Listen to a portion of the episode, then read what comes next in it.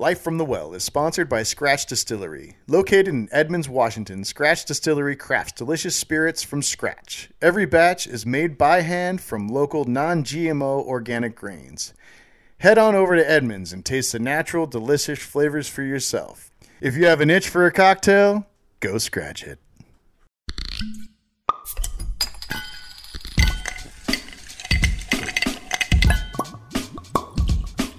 Welcome to Life from the Well. We're here to share our perspectives with stories from the service industry. I'm your bartender, Joey. Enjoy the show.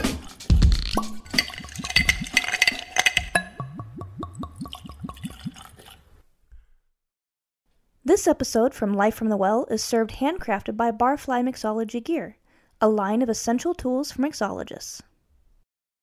And joining us today, Brandon Beasley, a service industry professional who has worked years in the industry with with jobs upon jobs to to reference. Uh, welcome to the show, Brandon. Hey, thanks, Joey.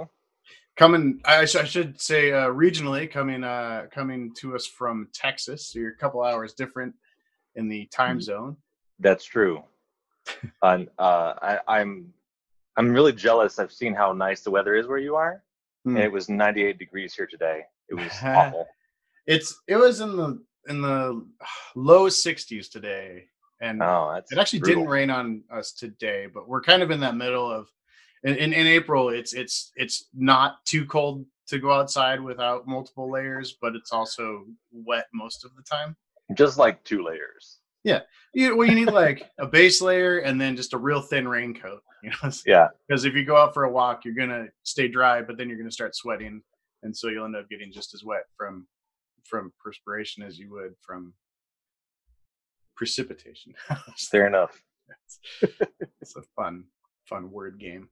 Um so i should i should uh preface this show with the fact that brandon is my brother-in-law. So if we sound familiar with each other it is because we are. Um we've known each other for a few years and It's we, nepotism. we- that's right that's right. Bring my family into this. Um or actually i think you're the first family member to come on to the show in 25 episodes or so. So that's uh we're we're about two years into this now so it's, Nice. it's fun to it's fun to finally get somebody that i know Yeah. so well on i guess Well, it's cool to see you too, because well, I never see anybody these days. So yeah that's Yeah. it's funny because i was thinking about how um I, I know like our, our shows sound or they're, they're a little different now but i think mostly it's just it's just um when i listen to them i'm like oh it's just me skyping with my friends and family it's just me reconnecting with people but that's what a podcast is, right? totally I mean, basically anymore that's that's the, that's the that's the best you can hope from it and hopefully yeah good conversation um Yeah. but it gives me a reason to, to to reach out and communicate too and something to do with my energy positively instead of just sitting around collecting unemployment Awesome. I know you like to do the uh, the resume up front. Maybe we should start there. sure. Yeah, that's fun. You know what? You know what brandon? That's a great idea. And i do i love to start actually before we start with the resume even i like to start with a little shot. Thank you kelly. Um den mother always keeping us in charge. So we start the show with a little alcohol because as we say on the show bartenders service industry folks we all shake hands by doing shots. Um and uh it just helps to to social get us get us socially uh juiced up for the show cheers Cheers. the old social lubrication as i like to call it Yeah, social distancing lubrication. social distancing lubrication. You'd But be drinking something that gives you horrible breath, also. So then people stay Yeah. away just uh, by deterrence. Um, that wasn't a shot for me. That was just the last sip of my beer that I was sipping right before we started here. But so now I'm gonna go ahead and open another beer. yeah. Um, Do you if I- want to if I give us may. a, a life from the well with the crack? life from the well? Oh, nice. Love it. That's a good beer too. I had that last time I was down there.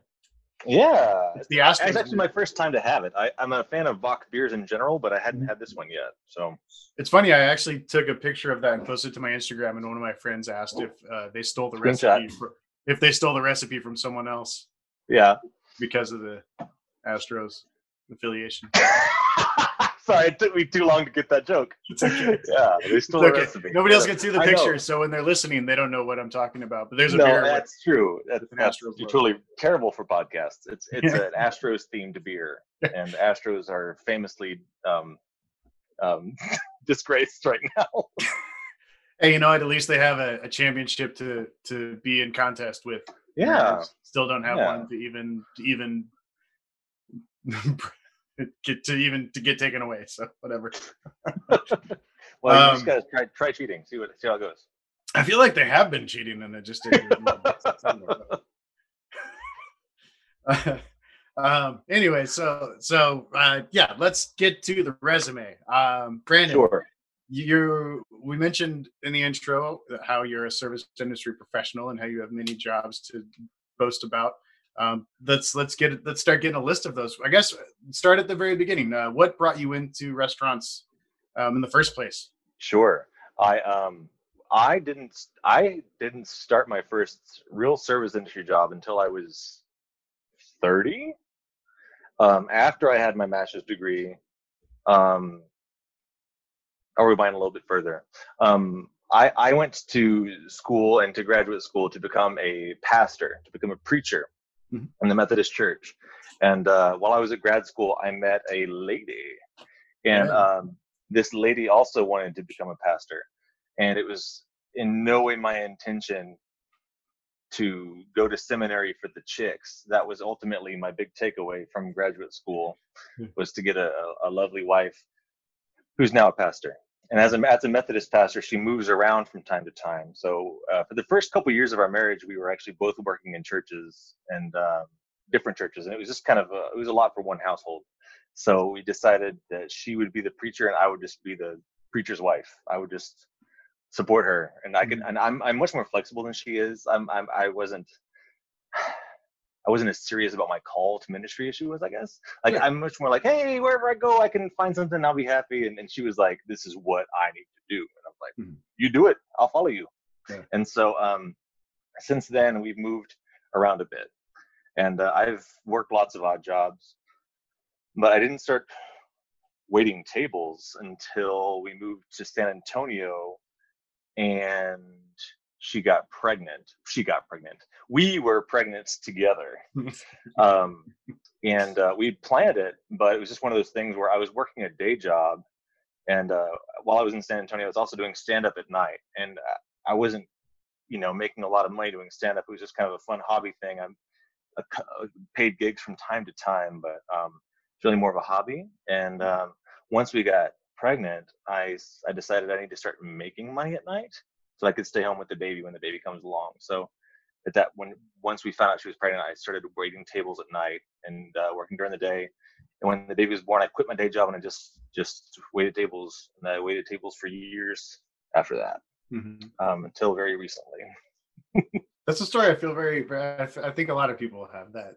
So a similar Yeah. a story, very similar to that. At least, just just working, working in restaurants because their partner works the other hours and there's kids, and it's cheaper for you both to make money at opposite hours and then take care of the kids at opposite hours, right? For sure, for sure. And I, I, I I'm, uh, I've definitely fallen into the role of being the primary caregiver, and uh, and uh, her schedule was just so wacky, where she'd have night meetings from time to time. It was easier for me to just ask for a certain night off ahead of time if I knew she had like a com- committee meeting or whatever.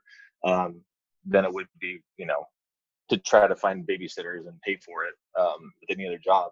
Plus, I just I really enjoyed it. It was totally different than what I. I mean, I had done so many odd jobs before, but I mean, working in the industry was just it was just a whole new life. Like like you said, it's like working with a bunch of pirates. Like it's Yeah, it really is. like it's like working in comedy. Like like the stand-up comedians are their own special breed. Like it's the same Mhm. with service industry workers. Like There's a lot of overlap in those two communities.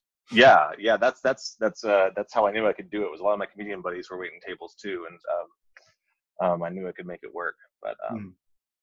anyway, I hadn't done stand up in a while, but uh, uh, just recently, I mean, and so she's moved a couple churches since then, and so I've moved restaurants uh, with her basically. Um, just finding quick jobs. When we moved from San Antonio down to the valley, the um Rio Grande Valley, that is, um, it's like the southernmost point of Texas. Um. Uh way way way down like that that little teardrop at the bottom of texas is where we moved after san antonio and um i had such a hard time finding a job i was like i wasn't looking forward to waiting tables Mhm. because i'm like i just knew that it's an immigrant community like i'm not necessarily going to make great tips it's not a very wealthy community um and so i thought i got to find something else but i had such trouble finding work that didn't require me to speak spanish i Mm. um I was like okay, I'll, I'll go work at another restaurant. And I started waiting tables again. And even at my restaurant, I uh, about 50% of my tables would only speak Spanish. And Mm. so I had to brush up on my Spanish and uh, serve people in Spanish, which was an ordeal. But, uh, you know, it's really cool. It's a really good experience. Your menu so- Spanish, at least, right? Right. I knew how to do everything on the menu. Like, Yeah. don't don't you dare try to make small talk with me because I don't understand you, but I can take your order. And Yeah. uh, I think my tips suffered because of that because I had I have zero charisma in Espanol. I can't make small talk in Spanish. I could take your order. yeah, fair enough. That's, yeah. I mean, you know, it, it would grow over time, though. I imagine. yeah. it's all about learning your crowd. Yeah, we moved again since then from the from the ultimate teardrop to Texas, just about an hour northwest of there, which is still Mhm. part of the southernmost part of Texas, right on the border. Um, it's uh, to another restaurant, and uh, I didn't have to do as as much Spanish there. Um, and uh, from there, I got a job working uh, at this nonprofit, so um, in a college town. So I don't want to talk too much about that because I'm working with the church, and this is an alcohol podcast. And Yeah, we like the church. It's all right. the Methodist Church is not opposed to alcohol, but at the same time, it's you know, I had a uh, I had a great moment one time when I was working at a, at um the the bar where I actually met your sister. Uh huh, there uh one one evening um it was, it was there there was there was a retirement party for a Methodist minister. yeah, uh, at at our hotel, and so there was probably thirty ministers from around the state that had come for this one. I think it was a bishop, probably retiring. sure, And so then at one point there were ten or fifteen of them in the bar, and so then I, I said I said, "Hey guys, I got a joke for you." Fifteen priests walk into the bar, and I was like, "All right, now do something. I got to finish the joke." And then I was me, and I was like, "Ah." they didn't like it. And then I told him, I said, uh, "Hey guys, uh, it looks like we're all in the same industry." And they looked at me and I said, "Don't we all work with spirits?" and I got like two jokes from all of them the whole night. They didn't. Like it that much, but- It was- Oh, you're the worst. You're the yeah, worst. yeah, the worst. I love it. So, uh, in all the in all your bouncing around, uh, what uh, do- mostly a server or Yeah, pretty much exclusively. I mean, I um, I was offered the chance to start bartending. I mean, I was I was training, you know, server and uh, server trainer, and um, I didn't really think I needed to bartend because I knew. Well, here we go more with my bio. Um, my my my sons were diagnosed with um with uh, Duchenne muscular dystrophy. Mhm. Um, shortly after my latest restaurant, I should say, and um, and it was a tough thing to face. Uh, Just a little background on that. Um, it's a progressive um, illness um, disorder that that makes their their muscles are basically their whole body is missing a certain special protein that acts as a shock absorber in their muscles. So over time, their muscles will deteriorate, and um, uh, people with this condition will stop walking usually by age 12 and they're usually almost totally quadriplegic in their late teens and uh, uh, they often don't live past their 30th birthday and so knowing that my kids will need um, a lot of care um, i basically expected to become their primary caregiver like full time and so i was thinking I, I don't really need to move up in this industry um, and that was also partly why i needed to move because I felt bad. I was asking off so much for their appointments, and I needed time off just emotionally when we first got the diagnosis because it was just so devastating for us. Um, but uh, the restaurant was so cool. Like I, I loved those managers, and they were all so understanding and sweet, and you know, family people. But um, it was just like I also need to get make sure I have enough money to pay for insurance, like to pay for Yeah. bills, like you know, all these things. Yeah, that's And one. Of, that's a tough thing with this industry, especially nationwide. Is it's it's notorious for not having medical insurance. Right. Yeah. And I mean, and and another tough thing is being in Texas and making that two dollars and thirteen cents. Mm, yeah, Um, you, you have the. Um, can you explain that a little bit for people who don't? know? Well, our minimum wage is two thirteen for servers, and so um, that's just all taxes basically. I never got a paycheck. Um, Mhm. I set up a direct deposit and never got one. so um, so our only pay was whatever tips we received, and Sure. so um, so that was kind of tough, especially just like I said, living in a lower income area and not getting a lot of great tips because I wasn't working in a super fancy restaurant or anything. So Mhm. um, that might be worth considering if I go back into the industry, just going to a nicer um, theme of a restaurant. But most of this um hotels and Yeah. and some of the some of the larger chains you know do your research will a lot of times will offer some sort of medical benefits hotels do though. sure, the only problem with hotels is they also are open 365 days a year so you find yourself working a lot of big holidays right. Yeah. Yeah, and that was the that was the part of the thing was I was losing the flexibility because well I Mhm. thought as I moved up the chain, becoming a bartender, Mhm. I'm much more important to the restaurant. Yeah If I become a manager, I'm even more important to this Mhm. restaurant, and uh, I can't just take off when I need to take off. You Yeah. know, um, and Yeah, so I, to I be- I the more like important you are the more they need you on the days that they're going to be busy of course and and i and i don't mind that like i said but it just there are just times when we have appointments we're doing medical um, clinical trials across the country and like, Mhm. we just have to take time off and go take care of our kids sure and um it's just there's a lot of appointments man it's just um it's a lot so i i decided to and now i've got this job where i have a nice i have i have a uh i don't say nice i have a salary Mhm. so I get paid whether or not I'm there.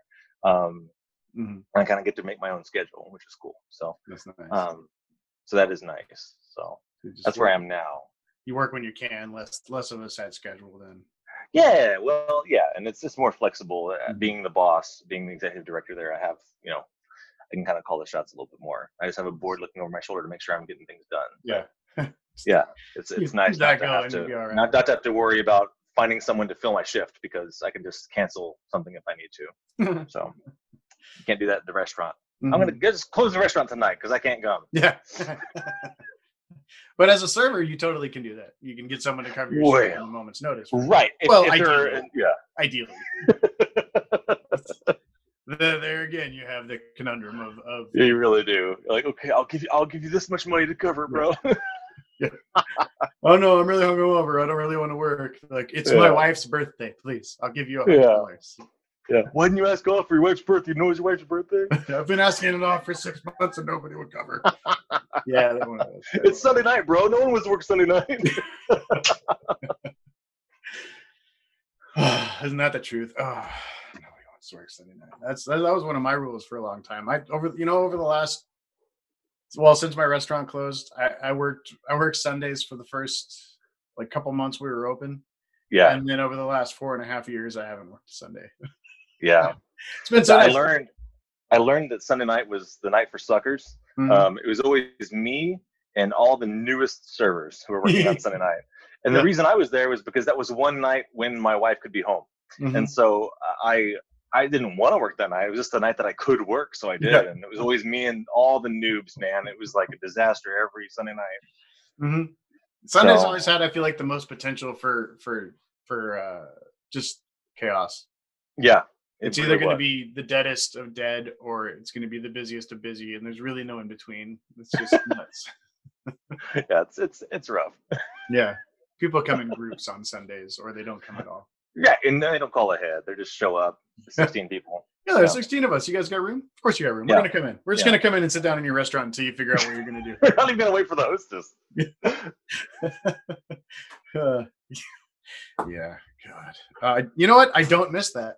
I don't. Yeah, don't I know. that. Well, that's why I'm thinking. I I- I mean, I've listened to, to enough episodes of your podcast. I think, God, I'd be a great bartender. Like that's that's really where I belong. Because You know, what? The the being a bartender, there's a lot. I think I I would argue that there is even more versatility in the industry um, as far as jobs go, just because Sure.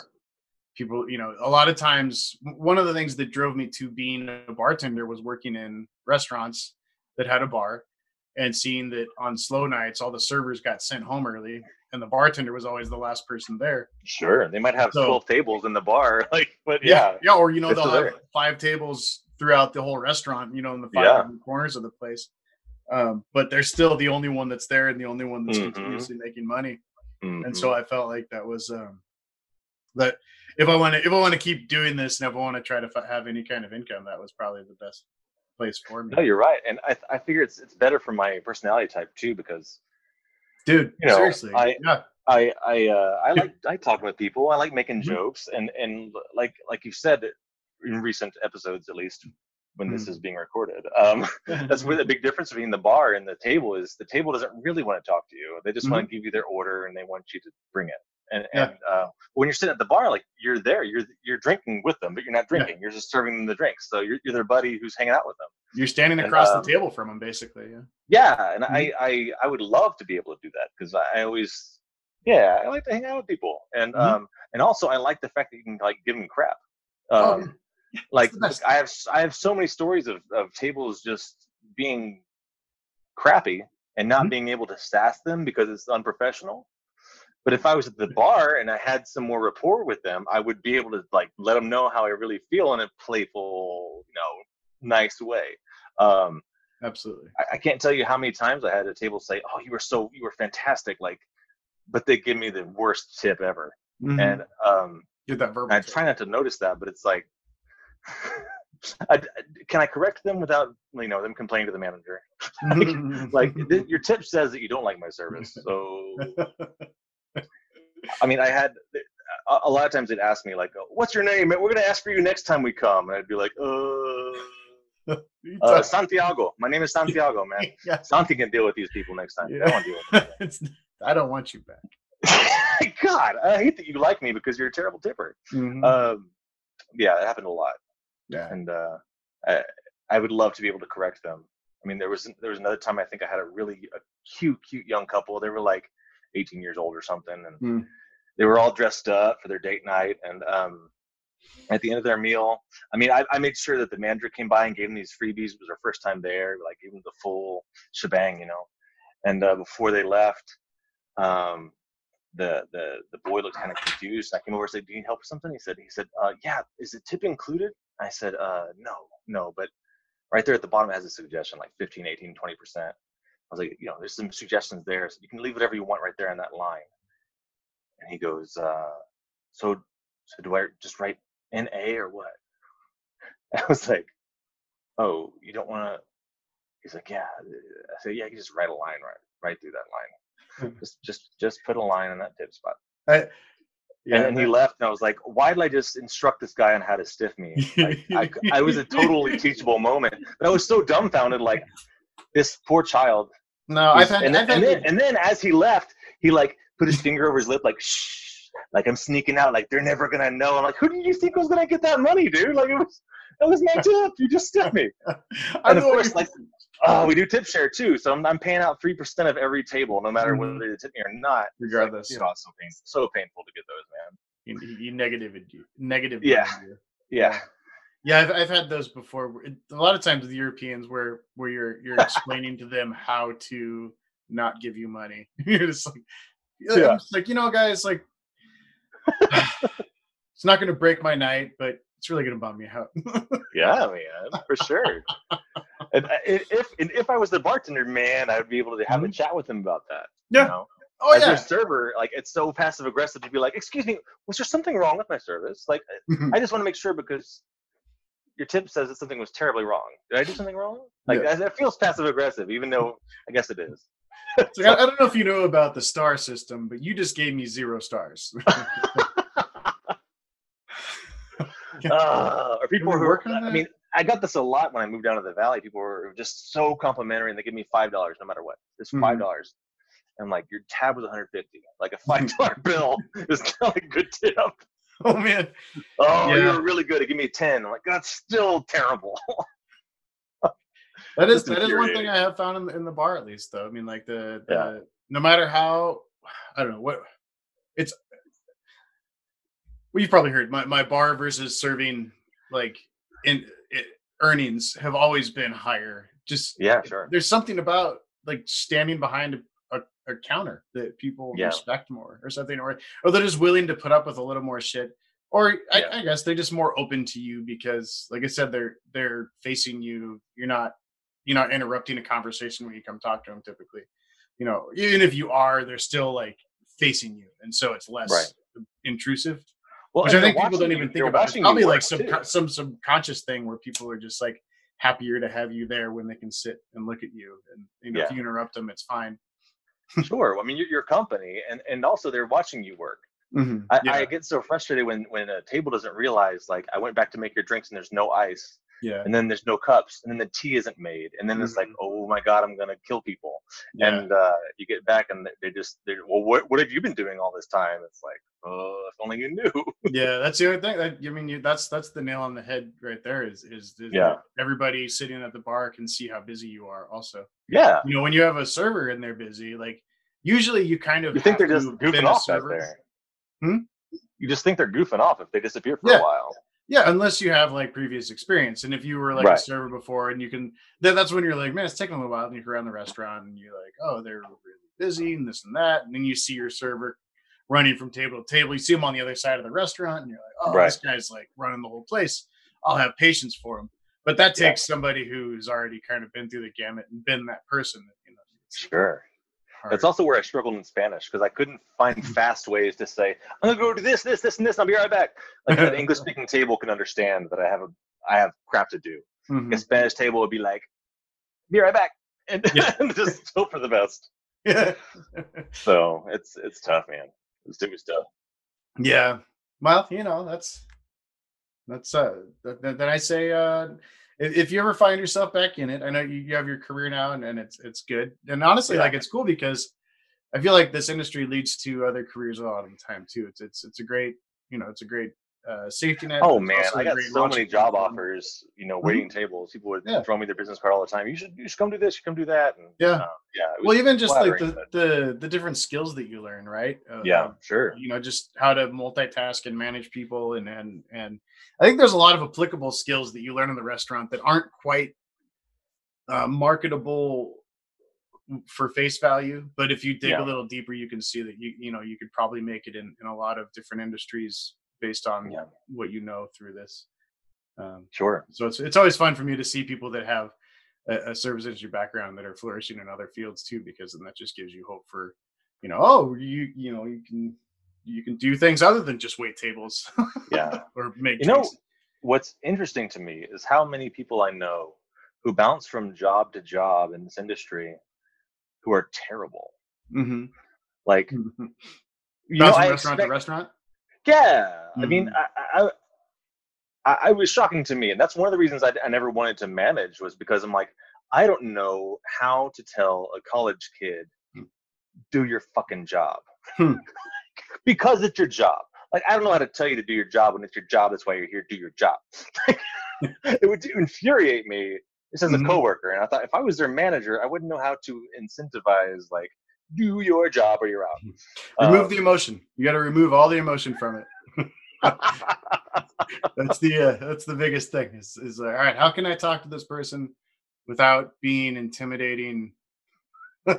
Because as soon as I sound aggressive or intimidating, they're gonna back into a corner, and then I'm not. yeah, and that's and that's my other problem is I'm, too nice. Like I, I think mean things, but I'm actually Mhm. very playful, and I'm, I'm afraid to tell them I'm disappointed Yeah. in them. You know? But then those probably pop out every once in a while too, huh? oh yeah, yeah, they'll, they'll pop the top off every once in a while. Uh, but yeah, that was one of my things. Was I, I- I you know I'm I'm here to, and again, paying rent is one thing. I mean, my wife was was really the breadwinner while I was in the industry, and I was just I was bringing home cash. We'd use that for groceries and going out to eat essentially, Mhm. um, and that was all I was doing. Um, occasionally putting money in the bank, but really it was just groceries, man. it was all I could afford with Yeah. what I was making. But I mean, I was thinking about these are groceries for my kids Mhm. versus a lot of these college kids. This is this is white my weed money. Like that's all it was. they're living with their parents. Mhm. Like they're living in a dorm. They're just you know they're just having a good time, Yeah. and uh, and just having a. It was hard for me to to work with folks who didn't take pride in what they did and they didn't take it seriously. You know, um, and that's why you know I get these offers to move up the chain. And I'm like, ah, I don't know. no, it's it's too much commitment with my Mhm. family. I just can't. I, I work this job because of the flexibility, um, because I can't, you know, take on that that role. Um, so it was just uh, a tough situation for me, man. I uh, I'm, I, I really love the experience, and I love telling my college students about it because so many people just have no. I, am sorry, I work with college students now. I work with a college ministry, I should say, and so um, a lot of people just have no idea what it's like to be in this industry, man. They have no idea what what we go through. They have no idea what we make. They have no idea how rude they can be. Like they, they don't even realize how rude they're being, and they, mm. they need to be told. You know, yeah. Um, that sucks when you do that. Don't do that. Um, and so I'm really glad to have had the experience. And it's it's crazy. I waited 30 years, you know, and a master's degree before I even started to really appreciate um, the. Uh, there's a real um, there's like a class there's a classism to it, you know. Mm-hmm. Um, every once I, I I like your philosophy of like don't count your tips you know, because it'll just put you in a bad mood.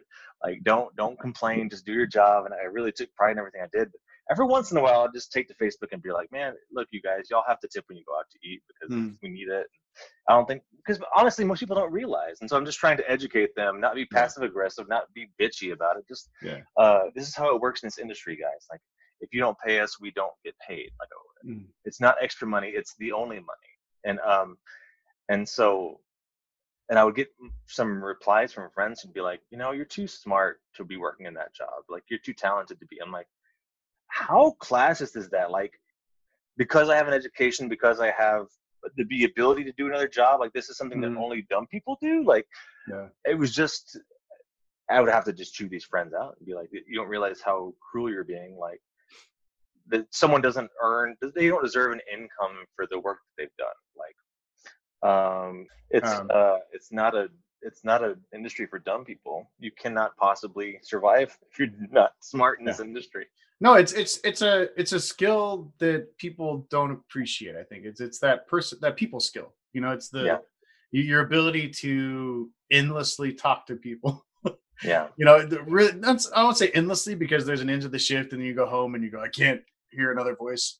But at the mm. same time, we have the ability on your shift to just kind of like have that endless flow of people walking through the door and like sure it, it showing interest in their stories and and you know the same time you know, doing a good job at whatever your job is the craft making a good cocktail you know rather than just slopping something together you know there's there's definitely some some it's it's people talk shit because it's a job you can get without any kind of credential but it's also right. a job that you have to do for many years to be considered good so there's there's a, there's right. a, definitely an apprentice master field that i think kind of goes unwritten and unacknowledged but everybody kind of we know about it.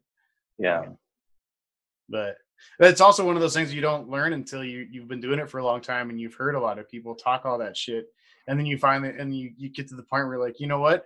I don't care what you guys say anymore. I, this is the path i've chosen. This is the life i live. It's the job that pays me. It's the job that pays me well. You know i, I and at some point society you know can fuck off you know if, yeah. they don't approve of it because it, it's yeah. what's working for me and it's it's it's something that that feeds more than just my bills you know it, it gives me a lot of satisfaction as a person to sure. be like a member of my community and like interact with people and have people come see me weekly and you know be part of their lives and you know you, you end up being like this I don't know this this person in people's lives that you never yeah. thought you would be, but you there you are. Yeah, I mean, you have you have such power to lift people's spirits and like, and that's a real power. Like, it's a real like, um, you can do good with it or you can be terrible at it, you know. And mm-hmm. and um, I, like I said, it's it's just a classism, man. People people look down on people who who work.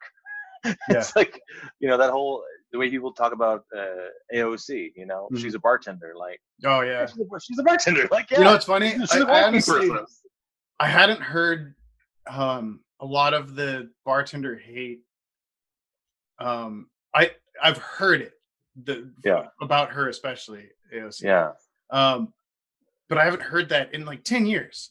And then yeah. she she got elected, and then all this old like rhetoric just starts spewing out again. And you're like, oh, there you guys are. Like there it is. I knew it was out there. Like I thought, I thought we just got. I, I missed you guys yeah, but then those are also, you know, They've been too busy hating on Muslims and Mexicans. Now they're back to bartenders. Yeah, you know, it's, it's it's just one of those things that like there's always going to be people out there that are going to be anti whatever you're for, Yeah. and you know, I I I I, I saw a silly thing on the internet. I think I shared it about the the Venn diagram of the people who like the people who are demanding everything be open again and service their needs are the same people that that don't like to tip because it's not their responsibility to pay the living wage.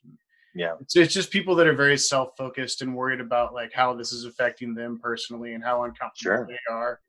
You know, and they, they just they lack a service mind, I think. You know, it's it's it's one of those things that when you get so uncomfortable, you know, you, you can choose to live there or you can choose to to act and do something about it. Of You know, and course. so if if you're if you're feeling miserable, go do something for someone else. And Yeah. maybe you'll feel good and start putting positive energy back into the world. Sure. And I, I, I miss that work. I mean, the job I'm in now, I, before I was working here, uh, before I had a lot of odd jobs, when I was back, when I was working in the church, when I was doing what I was literally trained to do, what I, what I paid a hundred grand in student debt to do was to do ministry and to, to plan things for church. Yeah, I worked, you know, I did like youth, youth uh, ministry and, Mhm. and working as a, like an associate pastor and, and planning things out in advance was never very I was never very good at it. And I, I always thought, you know, I'd actually be a lot better. People told me you should consider chaplaincy, you know, uh, either in the military, for the police, for the hospital, like where your job is to is to to meet people who are in a crisis who have a like a like a real need in, in the immediate uh, moment and to be with them 100% and uh, it could be terrible. It could be you know serious death serious death as opposed to a hilarious death. Um, Those it could- exist. like a real a real it could be a, a serious trauma where you know someone's dying of something or someone just died or they're facing a terrible um, diagnosis or an accident or something terrible. Uh, a police officer involved in a shooting. There's all kinds of these awful things that office uh, military goes through and, to be a to be a, a military chaplain or any kind of chaplain who meets the people who are facing this trauma is it's intense Mhm. it's it's um and it takes a, a certain kind of person to be with someone who is in the shit and to really be with them and Yeah. and to and to like make them feel your presence and to um and it takes a special person to be able to walk away from that and not let it break them Yeah. because um so many of my colleagues in the ministry they're like oh gosh i just can't i couldn't be a chaplain because as soon as i left the room i would just wonder what happened like how are they how do they get through like it would just keep them up at night and, I'm- Yeah. and i don't know if it's callous or if it's a special skill but i would i would for me and, I, and maybe it's my ADD i would think i would just forget about it yeah. i'm happy to be with you 100% while i'm with you once i walk away i forgot what we talked about No, I, I understand that, that, that. That's a that's that's really powerful, though. I mean, my it's funny that you mentioned that because my my grandfather and my uncle are both chaplains, or my Yeah. grandfather was a chaplain and my uncle is a chaplain. I think he may have Yeah. retired now. Um, but um, I remember the one time I really understood kind of what they did was when my grandfather passed away. Um, Yeah. And I, I, you know, I think since since then I, I've I've worked with myself a lot more with death and just kind of dealt with you know the impending you know uh, doom doom of it all sure you know and it's it's real and it's coming for us all but at the same time you know whatever i just remember when when the last time we went to visit him uh, um, uh i remember knowing that it was the last time uh Yeah. spending very very short a time with him while he was awake and, and just kind of being really sad about it. And then my my uncle was there with us and he just as we were leaving and i was crying and knowing that that was pretty much the end my uncle said you've done everything that you needed to do. And and i was like how do you know? But like at the same time i was like that feels so good to to hear you Yeah. acknowledge that because Yeah. i don't feel like i have and but he like gave me the credit for it and then i realized i was like this is his job i was like he's Yeah. doing his jo- he's he's jobbing me right now but at the same like it works really good. I get what he's You're saying. off the I really dude. it. I saw through it all.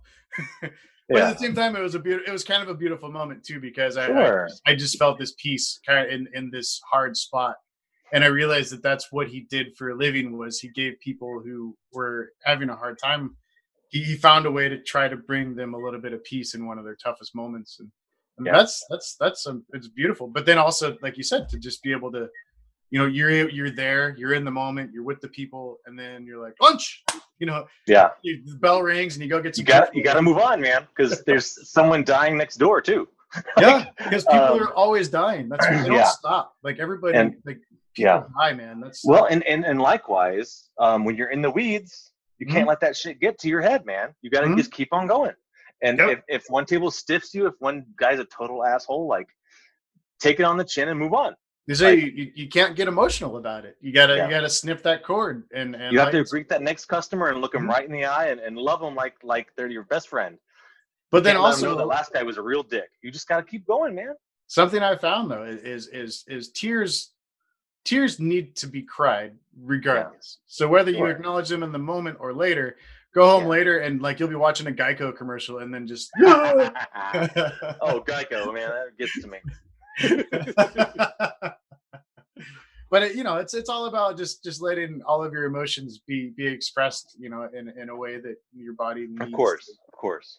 needs to send them out but but But man I I, was just I, saying- i've definitely been been in those spots like where where you're at work and you get some news and you're just like now's not the time like we're we're gonna we're tonight we're serving nachos yeah, I'll of course. about this Well, and I, I just feel like that skill set served me very well in the industry sure um, because it's a different kind of work. Mm-hmm. Um, You're either, I, I, although I've spent so much money and time in schooling, like learning to do administrative stuff, where I really thrive is in this like pants on fire, like react. You know, I can plan ahead. I can plan my shift. I can prep everything. I can make sure to do all my side work and make sure everything's loaded up and we're we're ready, man. But when the shit starts rolling, man, I I, I you don't know what's gonna happen. You don't know who's gonna walk in the door next. You don't Mhm. know what they're gonna order. You don't know what drinks you're gonna be making, how many of them. Like this stuff just happens, and and, Yeah. and you don't have time to to to have a, a a plan for the day. Like no, dude, you just you take it and you roll with it, and you just react, and it's it's improv, you know, and and it's Yeah. a, it's a dance, and it's something that a lot of people just cannot handle. But I I loved it, and Mhm. and while I was doing it, I didn't need ADHD medicine. Mhm. It's When I got out of the industry, when I got back into um, being an administrator, I had to get back on uh, ADHD medicine because yeah I don't have sit that constant. focus I don't I don't have that stimulation of like fire, fire all around me, fire, fire. Mhm. Like no, I've got to I've got to plan now. I've got to think things through. I've got to organize. Like I, it's, it's not my strong suit. Um, I, I'd so much rather react than than plan ahead. You know, Mhm. Um, I, I love that where so many people cannot imagine uh, thriving in that environment. You know. Yeah. And it's it's a real skill, man. It's it's it's a certain kind of person who who thrives in this industry where, dude, it's not for everybody for sure. Mhm. I agree. Yeah, I mean it's it's funny because like I, I I'm I'm so grateful like that, you know, I, um, I met my wife, your Who? sister. Uh, she cause she's such Oh. a, you know, you know, uh, she's such a planner, and I'm such a, I'm so, I'm- Yeah. you know, I've always been so bad at it that we've act, we found a lot of uh, a compliment for each other in, in that. Um, but but also she, you know, we've helped each other. You know, where she's helped me plan more, and I've helped to to pull her into the moment more too. yeah, Um, same with me and my wife for sure, man. yeah, I, I got to tell you, one of the really funny things was when I was in graduate school, I was talking to Brooke about like personality tests, like Mhm. the Myers Briggs, I think it was. yeah, And um, I found out that her type and my type would be a great couple. yeah. And this is my sister, which is weird. But when I when I met you, I'm like, oh, dude, he's perfect for Brooke because he's a freaking goofball like I am. Like, Yeah. fantastic. yeah, and, And, uh, uh, you're right. We we are a great couple. I mean, I'm, I'm I, it was it was so happy to meet you. I'm like, oh, it's so good to meet someone who's just as as loving and good as, as she is because she's she's she'll pump everything into you and you pump it right back and it's just Yeah. it's beautiful the relationship y'all have. So I'm I'm glad to have you as a brother-in-law, man. I'm glad to have you as a brother, in law, man. Thank you. That's oh, really sweet you I'm to say. No, I mean it's it's great. You're, right though, because like we we really we really pay a tribute to each other's strengths and weaknesses. You know? Yeah, the- you have to. I mean, Yeah. you can either resent each other for it, or you could, you know, soak it up and benefit from it, right? Yeah. we could resent each other for it and fall apart, or we could try to help each other be stronger people and, and become better as a whole. Absolutely, Yeah. absolutely. I- I couldn't stand being married to somebody like you or myself. Yeah, I'm, I'm, Right, I'm no, glad I'm married to my wife. I'm glad you're married to Brooke because we need each other, right? So I, I, yeah, that would be a lot. It's it's too much. Nothing, would, nothing would ever get done. We just hang out. Well and and uh it's one of the reasons i'm a good parent is i don't plan i Mhm. just i can just be present in the moment and i can you know yeah, i'm free to let it roll off my back where things really stress out my wife i, I shouldn't talk badly about her on the podcast but no, no, no. It's, she right, gets stressed much more easily with the kids and you, yeah, in general she's just more anxious than i am i'm, Mhm. I'm more laid back and and freewheeling than she is and Yeah. um so with our kids who are difficult um more than your average child um uh, I, I I- thrive in that. It's it's a lot like waiting tables, man. Just setting Mhm. out, just putting out fires all day long with these kids, especially during quarantine. So, yeah. Except you can't call your manager. dude, I, managers are never available anyway. Yeah, it's true. well, I think it's probably time to get into our cocktail. We should do a little. what uh, did you do? What did you decide to do? Oh, we're doing the Long Island. nice. Yeah, yeah. Uh, that's we haven't done it yet, and it's it's a drink that deserves uh, some time. It's fun actually when I was doing the history on the cocktail. Yeah. I, I saw that there was. I, I always love a um, a contested history because it, Uh-huh. gives, it gives you some drama in it all. Oh and then it allows you to take sides and start fights. And so I'm, I'm excited to start a fight in this one. Um, so the cocktail we're doing today is the Long Island iced tea. Um, the we'll jump right into the history on that. A lot of people think that the Long Island is Long Island, New York. However, and it's No. funny that you brought this up, Brandon, because I know that your wife is from Tennessee. Yeah. Um, and so the roots of the Long Island are actually in Tennessee. There's a Long Island, Tennessee. And uh, so You're, you're making this up. This isn't okay, real. no, I'm, I'm, I'm gonna I'm gonna I, I, I'm gonna digress so I can drop some facts so it's not just me talking. So the origin of the Long Island, as is claimed, is in the 1920s. There's a uh, during Prohibition. Uh, there, were- so this drink was created illegally during Prohibition in the 19 Ah. in the in the early 20s. Um, a, a fellow going by the name of Old Man Bishop uh, in the community of Long Island in Kingsport, Tennessee. Um, he came up with a drink that was that was um, had vodka, gin, tequila, rum, and whiskey with maple syrup. And so that was the original Long Island iced tea. What was it? Five liquors? What was it? Vodka, whiskey, gin, tequila, and rum. Yeah. And so Wow. I've heard of that. I've heard of people calling that the electric iced tea. The, well, Mm. kind of, because then there's other variations. So the, this is the original one before Coca Cola was a thing, and you know, Mhm. um, and so it was, it was the, the liquor with some maple syrup, and they thought that was a good idea. It also sounds terrible. it Um, does sound terrible.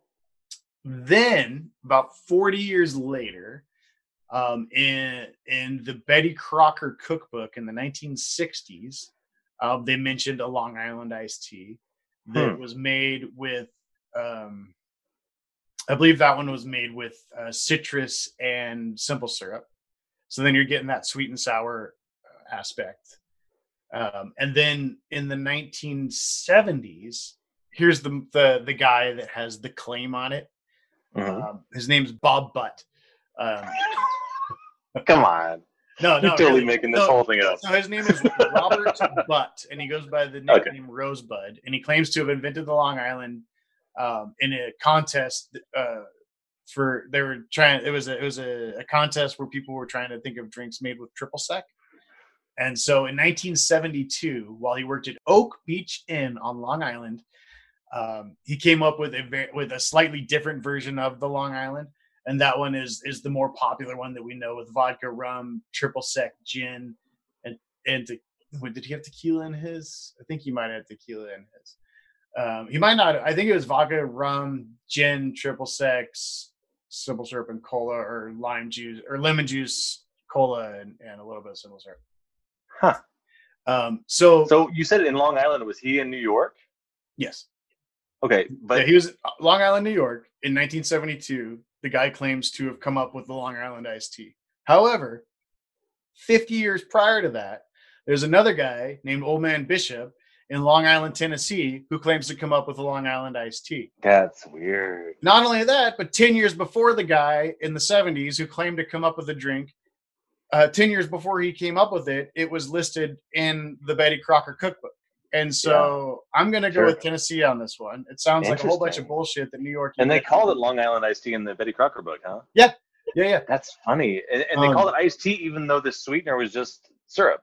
It's it's been it's always it's long been called an iced tea because it resembles an iced tea. It looks like an iced tea. So I guess, yeah. The Here's- liquor, here's it does get your- a little brown color. here, here's your prohibition fun. Is Yeah. it was it was created during prohibition Yeah. and it looked like an iced tea because you garnish it with a lemon. And so it would be Hmm. the Long Island iced tea that you would go get during prohibition. So you could sit there in a restaurant or outside and drink this drink that looks like With a cup full of liquor.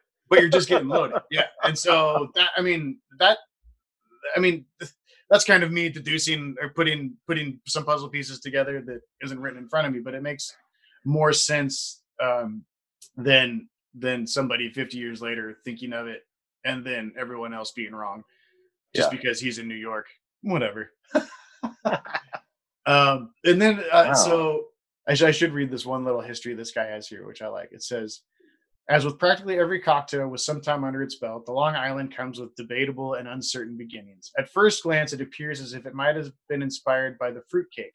Just throw anything you have in your cupboards into a container, mix it up, and ask yourself why the hell would you? Why the hell would you ever ingest such a thing? The original and most believable story comes from a small community in Long Island, Kingsport, Tennessee, where it's declared uh, Long Island was created in the 20s by Old Man Bishop during Prohibition. Uh, apparently, Bishop decided that combining vodka, whiskey, gin, tequila, and rum with little maple syrup was somehow a good idea.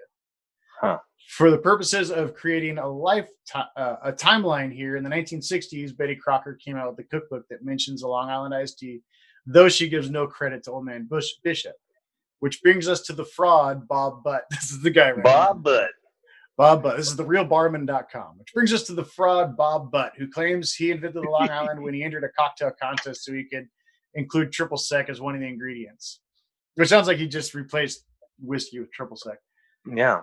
And uh, he says, I only use the word fraud here because Bud is claiming to have invented something that was already invented. He says, Typical he even Bud says move. so on his website. This, this is a quote from his website. The world famous Long Island iced tea, first invented in 1972 by me, Robert Butt, while I was tending bar at the infamous Oak Beach Inn. I participated in a cocktail contest. Triple sec had to be included, and the bottle started flying. My concoction was an immediate hit and became a house drink at the Oak Beach Inn by the mid 70s. Every bar on Long Island was serving this innocent looking cocktail, and by the 1980s, it was known the world over. So I have Huh. a theory, and my theory is this the drink was created in the 1920s. The internet wasn't around in the 70s. You're right. Uh, So far, your theory checks out. out in the 60s. And in the 70s, this Bob Butt guy probably had someone come to his bar, or he went to Tennessee and had the drink and knew a variation of it. Or maybe he had the Betty Crocker cookbook and he's like, oh, I'm just trying to think of a drink that I can make for this contest. And here's a drink called the Long Island something. And I live in Long Island. I can Huh. rebrand this. And next thing you know, it's the Cosmopolitan from Sex and the City over once over again, where Yeah. he basically he may not have been the creator of it, but he, he was pro- he's definitely the the reviver of it, and he brought it back into pop culture in the '70s and into the '80s and beyond. Um, so while I don't give Robert Butt or Bob Butt credit for the drink, I'll give I'll Bobby definitely Butt. give him credit Butt. for for the revival of the drink um, Interesting. and bringing it back around. Because Betty Crocker wasn't big enough. You needed Bobby Butt to really. yeah, it up. right. Well, it was Betty Crocker in the '60s. and Back then, she was just like you know some food blogger. Yeah. Food blogger. and then this this uh this um webpage has nine different variations of the long island which is kind of fun there's actually one it's called the texas tea which is very Oh. similar to the original long island it's the vodka gin rum triple sec tequila whiskey sweet and sour, and Coke. So that's just everything that you can find and put it into. a Yeah, jar. I- It we've looks like a sold tea. Texas teas at a couple different restaurants I've worked at. They just call Yeah. them Texas tea. Yeah. It's just a Long Island with whiskey in it. Yeah. basically. Um, Honestly, I I'm not sure what all the Long Island has in it. I just know it's the it's the garbage drink that everyone orders. Um, well, that's so, so- there. Here, here we are leading into it. So, as a bartender, as long as I've been trained and how I've always made it, is um, your clear liquors. So, Mm. you, Right. usually And the color comes from the Coke. Yeah, you keep the clear liquors in the well all next to each other. So, vodka, gin, rum, tequila, and triple sec. So, I do Yeah. five liquors in it, half ounce each. So that's two and a half ounces of liquor in the drink, which is more than enough.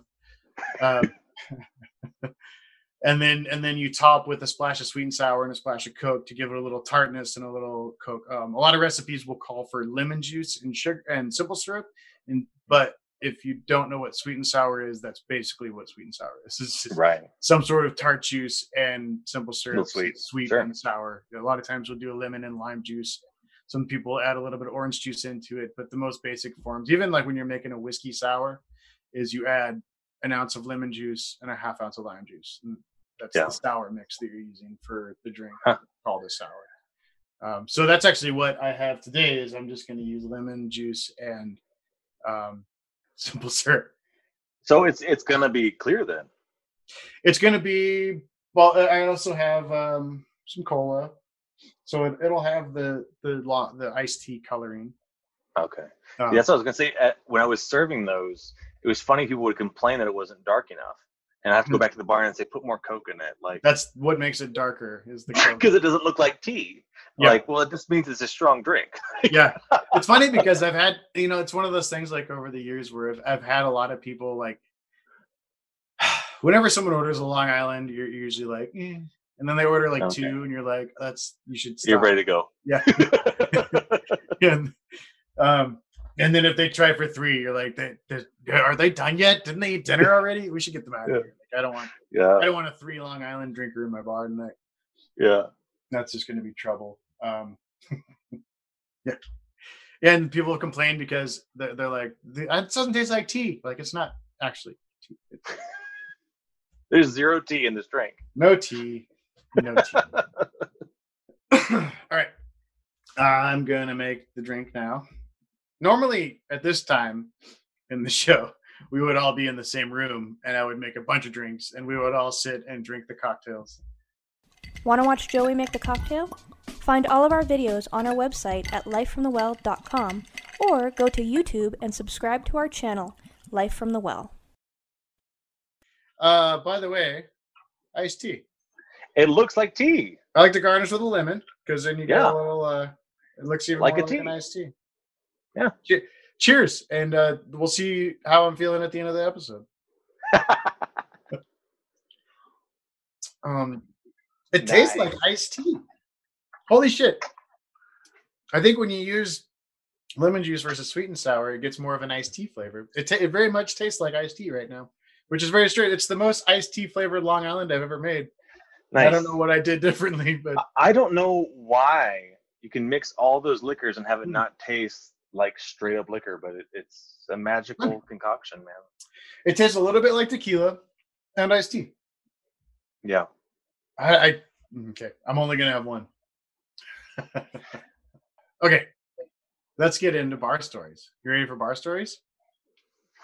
Just stories from the industry. Personal experiences. Um, yeah. So let's just dive right into it. You, you, you seem like you came prepared, which I fucking love. Uh, it's so great. Well, I don't know. I, I, I'm I, I'm just gonna read a post that I put on Facebook. You Mhm. know, on a random night when something happened, I I'd write Yeah. about it, and people would react very well to it.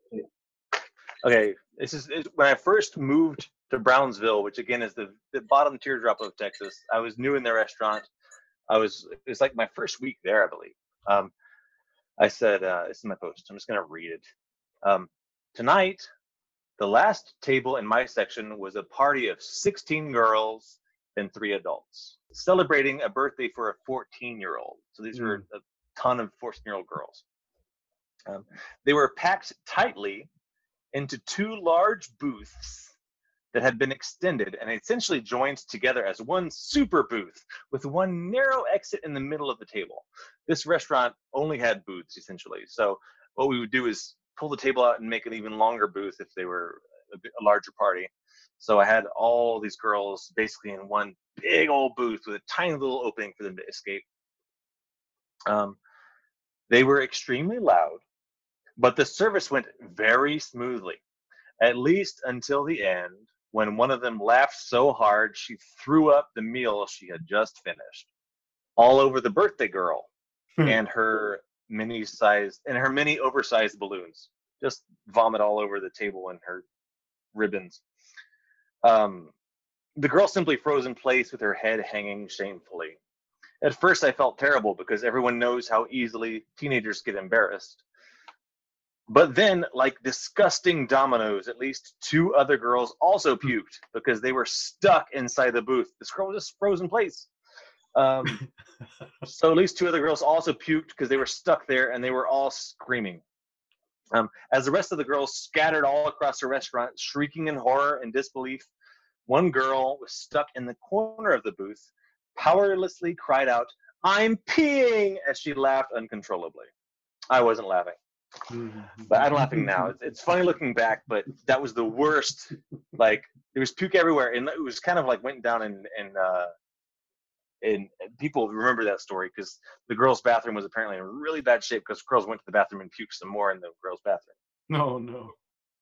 They may have been drinking beforehand. I, again, I just assumed it was from eating too much and laughing really hard, but Uh, the way they all just started dropping like flies. These are 14 year old kids, man. yeah. It made me think But, of uh, um so in Stand By Me there's that scene where they they go to the county is it county no, there's something it's the it's the it's the kid they tell the story about a kid who pukes. It's a pie eating contest. Revenge pie of the eating contest? That's the one. Yes. Yeah, and he's like, and then everybody goes, and it's this horrible thing. It's it's a real thing that happens. This this domino effect. Yeah, yeah, I tell you, man, it, someone throws up, everybody else around them wants to. I think Yeah. even I think probably us talking about it is making some people out there being like, "You guys, please stop." St- just stop making the sound effects. You give people a break, man. Yeah. Uh, or the smell. The smell would used to get to me really bad. Yeah, that Real- stomach uh, we should we shouldn't sour. we shouldn't be talking about it. uh, the less a less scary story. Um, and okay, same restaurant. I mean, it's a place where the where all the tables are booths, Mhm. and it sucks as a server because the booths go deep, and it's like you the can't music is so loud.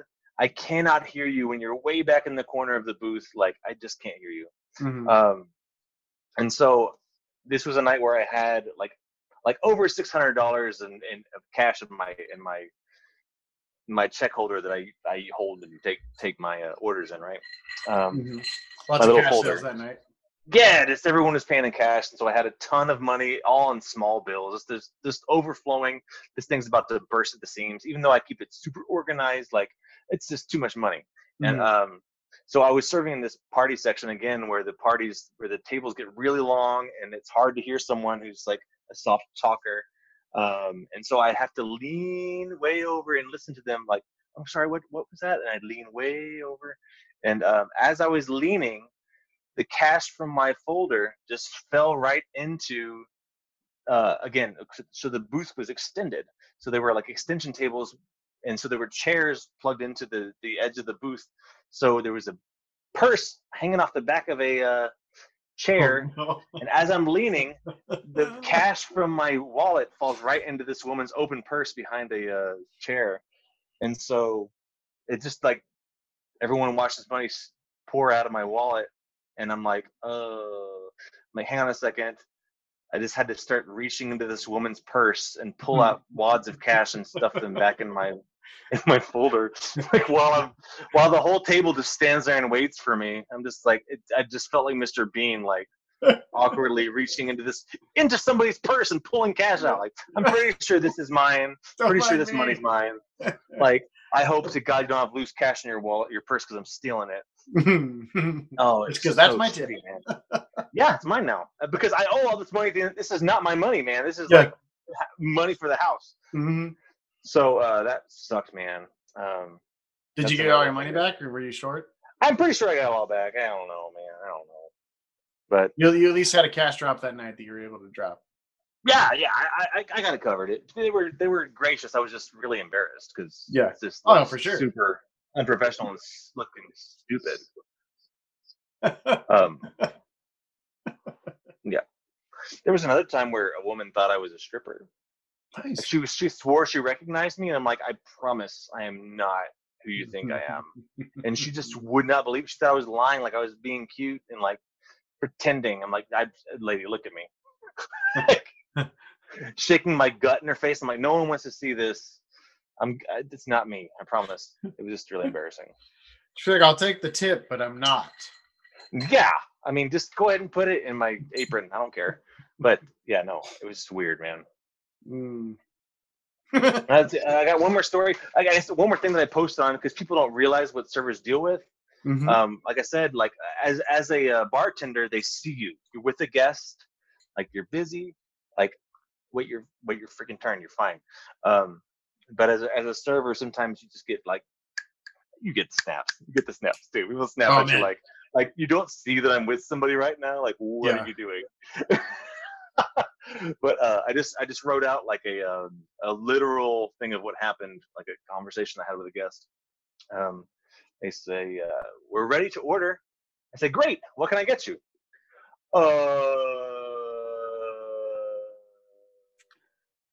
uh, and meanwhile, another table is waving at me impatiently, like, "Hey, we're ready." And I I just gesture back to them, like, "I see you." And meanwhile, the guest I'm with, uh, and so I say, do, do you need a little more time? Uh, I'll be right back after I grab your drinks. You know, people want to order the drinks and the food at the same time, but they don't Mhm. know what they want to order yet. Like, Yeah. dude, come on. Um, but no, no, we're no, we're ready now. Uh, so I just stand there awkwardly and smile while they look through the menu, thumbing through page by page, and so I eventually take their order. It takes forever, um, and then I rush over to the other table and I say, and they say, "It's about time. We're ready to order." Mm. I- I'm so sorry. I- I'm so sorry for the wait. What can I get you? Uh, that's real life, dude. That's real life. That's why so real life. That's why you're a waiter. They're like, "We're ready." Uh, Yeah. that's that's why it took so long. Anyway. The same the same people complain about the wait when they get to the restaurant, and then they, they Mhm. just camp out for three hours at the table. You're like, you know why there's a wait? Because of jerks Mhm. like you. Yeah. Yeah. Yeah, it's people who just aren't aware enough of themselves to know really what's going on. It's crazy how someone could complain about the wait and then camp there all day. Like, how can Mhm. you do both things? Because you are the devil. Like, I don't want to wait 45 minutes for my seat where I'm going to take two hours. yeah, what?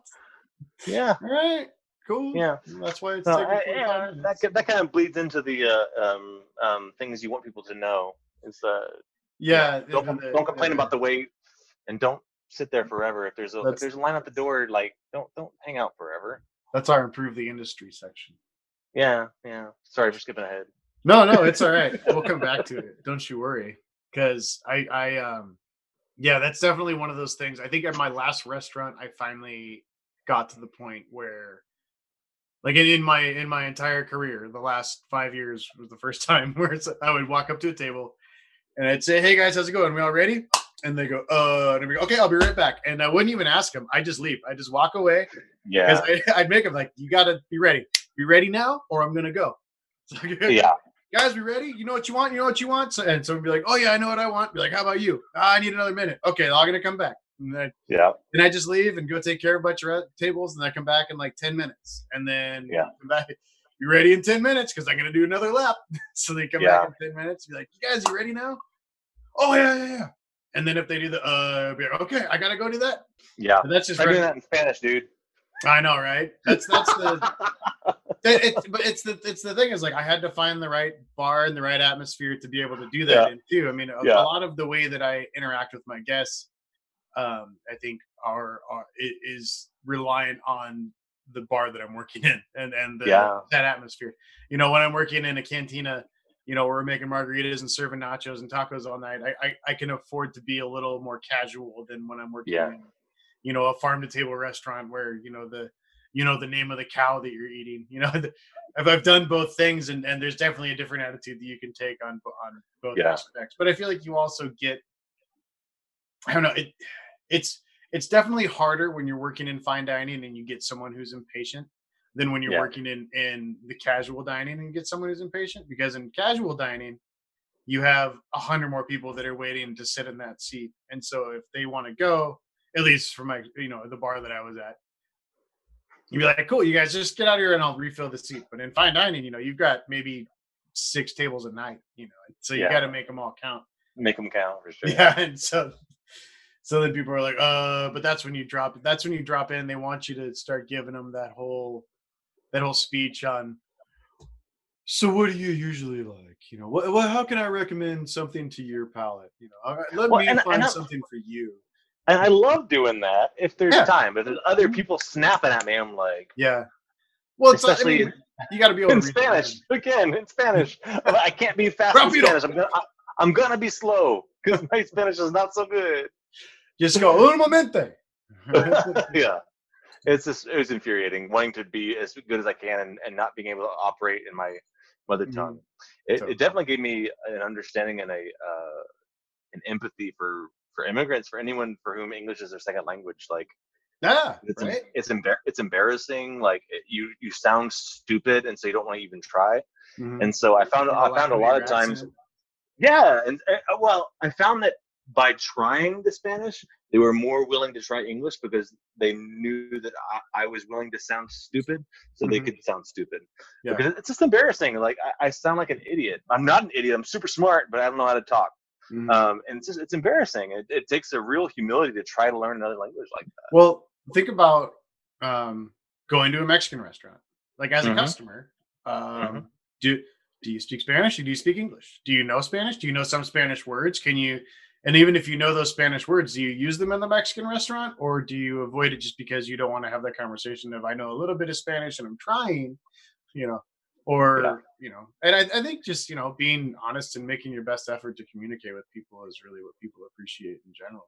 If you Sure. you know a little bit of someone's language and you tr- try try to use it to communicate they usually will be really appreciative and help help fill in the gaps with what little totally. your language or maybe they know more than you do about your language and Yeah. yours theirs Yeah, that's what I always tell people. Your English is better than my Spanish, so yeah, don't Yeah. be embarrassed.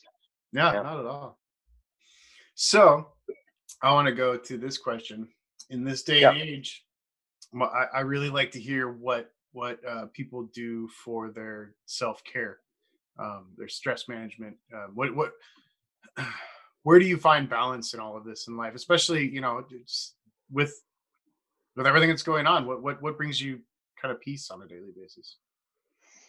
Um uh i don't i don't mean to toot your horn too much but honestly um listening to this podcast has been a huge stress relief for me i was raving to my to my wife about it i said you need to listen to joey's podcast because it's really fun and uh it's just nice it's cool it's lighthearted and I, I i used to listen to a lot of most of my podcasts used to be news uh, Mhm. political news the world news, just just news. And um, I would listen to them every day. And since this madness started, I'm like, I don't need to keep up with everything yeah because, yeah like, w- what's really going to change? And so I, I I stopped listening to these daily things, and I started listening to things that are take my mind off of crap.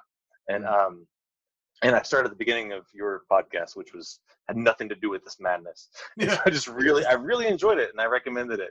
Um, I, That's I still recommend it, but of course, if anyone can hear this, they're already listening. But um, but yeah, podcasts that are not um, stressful have been super cool, and and and and listening to this podcast makes me want to like create a bar at my house, which is really cool. Um, nice.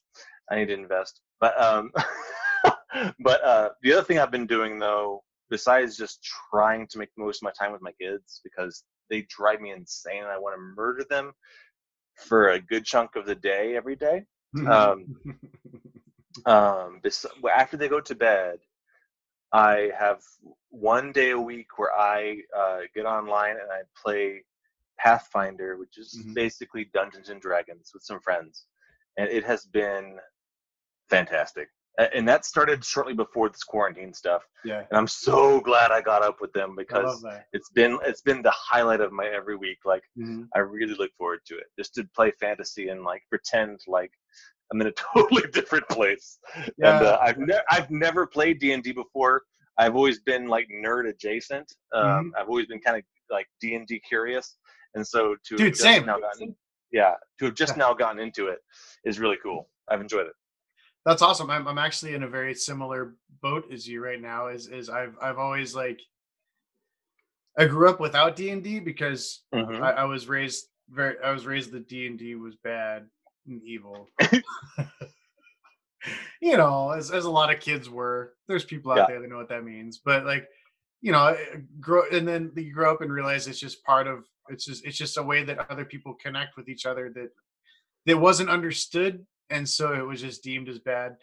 But Yeah. whatever. I just started playing a weekly D and D game myself, like for the first time in my life, like a couple weeks ago. With I don't know if you've listened to his episode yet, but Kindle, um, he's our dungeon master, and so he's been he's been running the uh, That's cool. We've been we running the show for around the same yeah. time. That's Mhm. fun. yeah, But and no, my I- my sister I'm came on, a couple other friends, but uh, awesome. All right. Uh secrets of the industry. So initially I was thinking like we'd recommend like industry stuff, but I think it's I want to open it up wider. Especially during pandemic time and there's people out there just hungry for stuff to consume. Um what do you rec- do you, is there a book you've read lately, a TV show, a movie, a band, like any combination of all all of those? um what what what's what do you what's occupying your time what's keeping you busy right now Um, I have nothing for you. Um, um, I I I'm so busy with my children. Um, I've again I, I kind of default to the caregiver. so you've been listening to a lot of life from the well podcast i hear I well, I mean, I listened to all of them in about a week, oh man but uh, i mean a couple weeks, i mean i feel like weeks. you brought it up earlier in the show about and Yeah. i feel like it's probably a great time to maybe tell people how how Plug it back in. No, I, I yeah, podcasts are nice because I can I can put on these little headsets and I Mhm, can I can pause it from time to time when my kids start screaming at each other. mhm. Um, um, but that's what, what I've been doing, and I've, I've been listening to. Um, I listen to your podcast. I've been listening to thank you more of these like Dungeons and Dragons podcasts, nice um, and listening listening to stories and and this silliness. What are you doing, Joey? What are you doing lately besides playing D and D every once in a while? Mm, let's see. I'm podcasting. Um, we've been. Uh, I've been uh, your wife. Uh, your wife. I've been your sister. My wife? Your wife. What are you doing? What'd you do to my wife? I've been your sister's personal chef for the last month and a half. Uh, I've been doing a lot of cooking too. For I've sure. a lot, a lot, a lot of cooking, um, Mhm. roasts, ribs, wings, like anything. Like I'm just like, what takes a full day? I'm looking on the internet to like find something. It's like I got time to put into this right now. I can make good. stuff. yeah. Um, I was actually supposed to do a pot roast today, and I, I missed I missed my hour window, and so I got to do Aw. it tomorrow. But we're gonna have You do it? Do you, are you using like a slow cooker? Like you start it in the morning, or Um, no, I- I've done it in the slow cooker. The last time I did it in the oven at a low heat for for it was like five hours, and it That's not was- bad. Oh, it was like perfect. I I mean, it Yeah. just it came out amazing. I was really happy with it. So I'll probably end up doing that again. It just sits on top of the potatoes and carrots and onions, and just you got like this little like crusty meat thing on the top that's tender and salty. Yeah. All right. Well, then let's wrap this fucker up. It is last call for alcohol. Do you have a last call drink? I had to go get another one out of the fridge. Cheers to episode 28. Cheers. Cheers with your Buc-ee's koozie. Mm-hmm. Um, so at this point of the show, bro, um, is when we do our guest promo. Um, we, we've done our, we've had our drinks, we shared our stories, we did our last call, we did a shot. Now here's your shot to talk about anything you want. uh, what do I want to promote? Again, I, I work in a I work as a campus minister for college students uh, for the United Methodist Church, and uh, it's a weird thing to promote on a bartending podcast, but um, It's real life. that's what I do for a living. Yeah. That's what I do for a living. And uh, college students need to drink moderately when they're of age. And uh, is starting to opposed to alcohol, so in moderation. Um, I'm not promoting it. I'm just saying, hey, some Christians aren't buttholes. That's know, all. Can I interject real quick? I feel like no, I fine. shut up. No, go ahead, Joey. I was just gonna say, I feel like if kids in the church had some sort of realistic perspective of what, of what alcohol is, what it does to them, and how to Yeah. consume it at a responsible level, we would see a, a lot less alcoholism in the world. because Yes. there's a lot of kids that are that are raised to not drink it at all, and then they turn Right. old enough and they drink it. But anyways, that so anyways, yeah, Dude. I appreciate the Dude. very realistic. Uh, Thank you, Joey. thank you. don't get me started on just moderation in general with with alcohol Yeah. and with and with and with sexuality because uh, the church has done an absolutely abysmal job of teaching um, safe sex and and with teaching uh, consent and uh, contraception. Um, the only thing the church ever teaches about sex is don't do it, Don't do it ever. and that's and uh, go outside. Um, and that's that's a, that's a really terrible way to teach you about sex. Uh, one of my favorite quotes is, is someone who said, uh, "A- "Abstinence only sex education is like just hold it potty training." Yeah, totally. Totally Like, it is. that- Eventually you're gonna like- shoot yourself. You're not teaching them anything. So um, um, the church needs to do a better job of teaching people about consent and about contraception because those are serious things people need to know. And uh, I think, I, and I think I think God cares about that stuff. Um, Absolutely. so yeah. Anyway, uh, I agree. Thank, you for bringing that up because I, that's just it's real life stuff that a lot of people don't. I mean, in my life, people just wouldn't address. Man, But tell me about it. Like it's- how, it's how, how that- many how many Christians grow up thinking once I'm married, I can do anything I want to my wife? Like Yeah. what? No. Like that's wow. You need to learn to communicate. Mhm. You need to take some some uh, some notes from the gay community who knows how to communicate about sex before Totally. they start doing it. Um, anyway. Yeah. Um, yes. Yes. Yes. Anyway, yes, indeed. So, um, um, I'm wearing a shirt today. I'm not sure how it'll be plugged in your um, podcast, but um, we can see it. We've got a what I- picture of it, right, Kel? what I what I like to plug is uh, I'm, my my kids, as I mentioned, have have muscular dystrophy, and so there's this great organization called Mhm. Parent Project Muscular Dystrophy. His kids, my at- nephews. Yeah, and Joey's nephews, two both of my kids. Um, Very you have to go close to this web this website called parentprojectmd.org. It's just a great organization that that um, does all kinds of things to help with uh, people like my boys. So uh, if you have money, like who has money right now? But if you do, throw it at them because People they're out there have money, so you know, as, as long as there's, as long as there's, And- the, the, the, as long as there's something to to give it to that's doing good, then, then Yeah. That. Well, and, and they're doing great. And and and and I again, um, my campus ministry does good too. Um, UMCMRGV.org. That's my website. Um, but it might be better to find us on Facebook because the donate button there actually works. But anyway, What is it on Uh, Facebook? it's facebook.com slash UMCMRGV. And I, I, I would be happy to take your money to help pay our bills at our, Yeah, at our yeah. building. So yeah. Go anyway. there, donate money, give give to people Yeah, that are yeah, doing good in the world.